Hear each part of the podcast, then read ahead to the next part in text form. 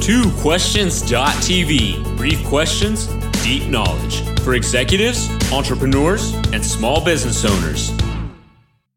Hi, and welcome to TwoQuestions.tv. I'm your host, Susan Baroncini Moe. Today, I'm taking on a slightly unusual topic, but I'm taking it on Equifax. Dun dun dun. Okay, so Equifax. I'm taking this on because uh, over the weekend I did some research on identity theft protection services and I read up on this whole situation. And I've known a lot about sort of this whole ID thing for a while, and I thought hmm, my audience maybe could benefit from this. So it's not usual for me to cover a current topic, but here I'm doing it. Okay, you never know what's going to happen on two questions.tv. All right, so question number one, what happened? And question number two, what can you do to protect your family? Okay, question number one, what happened? Well, Equifax is a company that is one of the three major credit monitoring, credit reporting bureaus. Um, and they were hacked between mid-July or mid between mid-May and July, and the data on 143 million of its customers was stolen. Now, if you think you're not a customer of Equifax and therefore are not among the 143 million people whose data was stolen, bad news. You probably are a customer of Equifax, whether you know it or not. Um, pretty much everyone is. So if you've ever had a mortgage or a car loan, or you you have had a credit card, sometimes a bank account, you probably have a credit report and therefore you're probably a customer of Equifax. So, how can you tell if you were affected? You can go to this website right here. I'm going to put it right here to see if you were included in the hack because here's what happened 143 million people's data was stolen. It includes their name, social security number, driver's license numbers, addresses, credit cards, and a lot more information. And um, it can be kind of obviously kind of bad for that to have happened, right? I mean, it's not just that people who have your credit card numbers can use your credit cards and buy stuff and then you have to go through the, the rigmarole and the nightmare of having to fight that. But also, they can open bank accounts in your name. They can commit medical fraud in your name. They can go to a hospital and say they're you. And who do you think gets that bill? You. And they can also redirect your mail so you don't get your bills. They can commit crimes in your name. And who do you think they come to arrest? You. So that can be kind of scary. I'm not trying to scare you, but there are a lot of potential scary things that can go wrong uh, when your ID gets stolen. So, what can you do? You can go to the website, equifaxsecurity2017.com, and we're going to put it right here ish. Um, and that will allegedly tell you that you were included or not included. But here's the thing that's the website that Equifax set up for all of us to go to and find out if we were affected. Now you have to put in your last name and the last six digits of your social security number. Super exciting when you've just potentially had your entire social security number stolen. Again, thanks Equifax. Um, so, so the problem is a couple of a couple of things happen. So you go to the website and you put in your last name and your social security number the result comes back pretty quickly, which makes me personally think either they have crazy fast servers or they are just giving you kind of a random response. so it will tell you, like, you have potentially been affected. Um, and it's hard to tell if they're really telling us the truth about whether our data was compromised. So if you were affected or potentially affected, um, we don't know for sure because some people, some articles came out over the weekend that some people were putting in fake last names and fake social security numbers to see what would happen. And they got a lot of different messages, most of which were you were potentially affected. So, again, hard to know if Equifax Security 2017 is a reliable resource. But what happens is after you get the message that you were potentially affected, then Equifax says you can enroll in a year of our credit monitoring service. Now, a, that's super inadequate because this is a potentially lifelong threat. Why?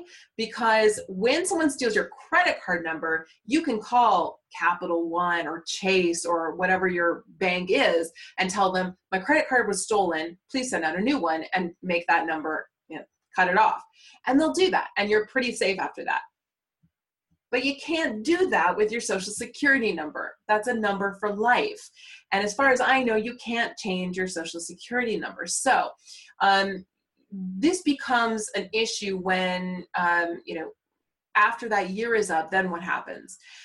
So um, the other thing that happened is some people have been sharing a couple of articles and, and information that says that if you're affected and you agree to your credit monitoring, then you're opting out of your right to class action suits later, to participate in those class action suits later. That is untrue. If you opt into the year of monitoring, you can still participate in class action suits later. That's not what that there's a clause in the agreement for the credit monitoring service it's, it does not refer to this particular breach. So if you want to go after Equifax later as a part of a class action suit, you can do that. You're not giving up that right just by signing up for that one year. But again, that one year is super inadequate. Okay, so question number two what can you really do to protect yourself? One thing you can do is to freeze your credit. Now, this comes with a potential $5 to $10 charge for each credit bureau. So that's 15 to $30 total per person to freeze your credit. What that actually does is a little complicated.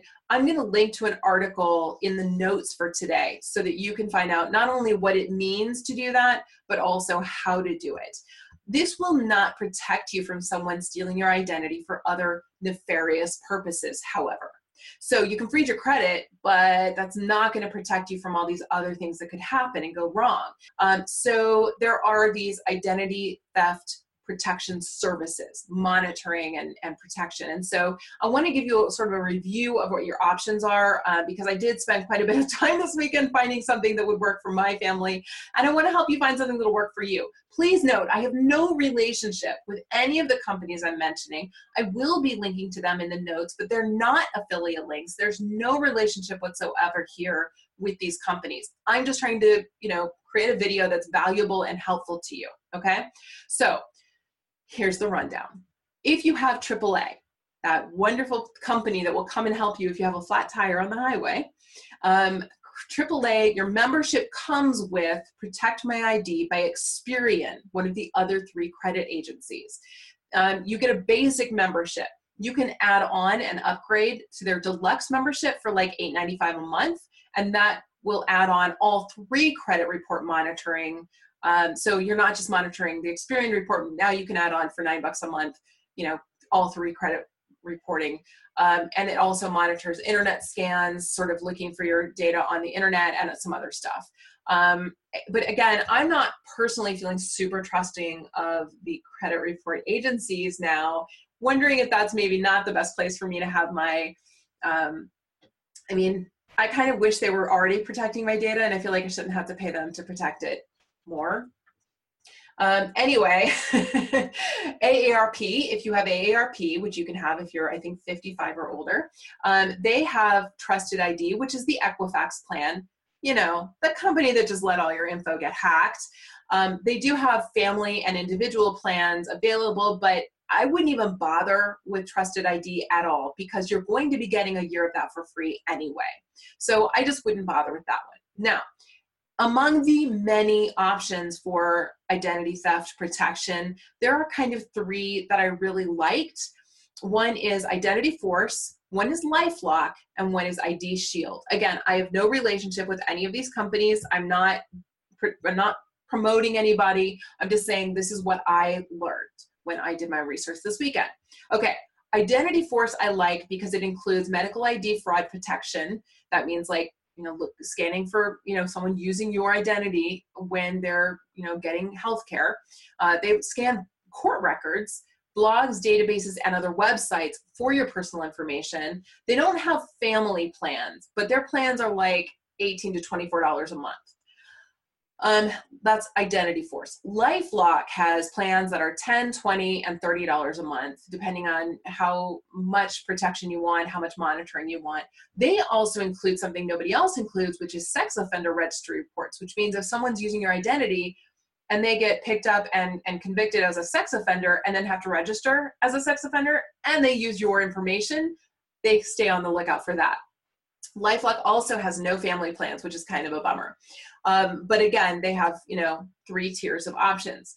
Um, the third option I liked was ID Shield. And I really like ID Shield because they have really affordable family plans. They include medical IDs and court records monitoring.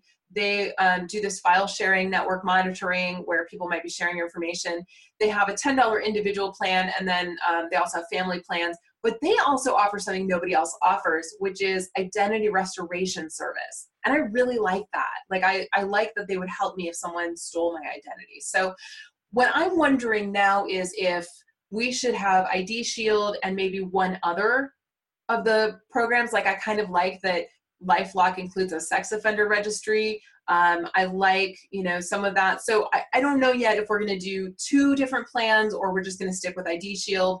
But um, but any of these three um, have excellent customer service um, are, are really easy to work with and have good customer reviews. So those are my three picks. Um, another thing i want to recommend to you is i want to talk to you about your passwords. Um, I want you to change your passwords, but perhaps not in the way you think. And this could be the last time you ever change your passwords. What? How could that be true? Oh my gosh, you're crazy. No. Um, so many, many years ago, um, this guy named Bill Burr worked for the National Institute of Standards and Technology. And he came up with the idea of creating these passwords that we all use today, where we use these crazy symbols and capital letters and numbers, and we mix them all up in some nonsensical thing, and uh, we change them frequently. Now, um, he has recently been going around to the Wall Street Journal on NPR. He has been, um, you know, talking about the fact that the National Institute of Standards and Technology has recently changed their recommendation now they're saying not only do you not want to do these crazy nonsensical phrase like words that are made up of symbols and capital letters and stuff but those are easily hacked in a few days. And you don't really have to change your password that often if you follow our new recommendations. And those are to create these um, easy to remember long phrases that are meaningful, things you'll actually remember. So one of the problems with these passwords that we've all created is who remembers that stuff, right? Like you create a password with eight or 10 random numbers and characters and digits, like who, who remembers those right like you have to have like a special notebook some of my friends have special notebooks some you know i i tend to use some of the tools that are available there are a lot of ways that um, that you can keep track of your passwords. But if you switch to the new recommendations, you actually don't have to keep track of anything because you'll remember it. And you don't have to change your password every certain number of days. Now, companies will still require us to do that because they'll take a while for this to filter into them. But the idea is to create long phrases that you'll remember. But here's the cool thing is they take hundreds of years to hack that's awesome. So you don't have to hack, you don't have to um, create something you won't remember. Create something you will remember, a relatively, you know, like maybe a four or five word phrase or sentence that you'll remember. Um, and then, you know, you don't have to change it unless you get an idea or someone tells you or you get notification that your password was stolen. You really aren't going to have to change it all the time. So I'm going to link to an article about that in the notes as well. So those are my two questions for today. Um, what happened with Equifax and what can you do to protect your family? If you have tips on how people can protect their families and you'd like to share it in the notes, I absolutely welcome that and would love to hear from you. I hope you found this helpful. If you did, give me a thumbs up and like this video. And please be sure to subscribe so you don't miss any other episodes of TwoQuestions.tv. Thanks for watching. I'll see you next time. This has been Two twoquestions.tv. To subscribe to our YouTube channel, learn more about the show, the guests, and our host, Susan Baroncini Moe, visit us at www.twoquestions.tv.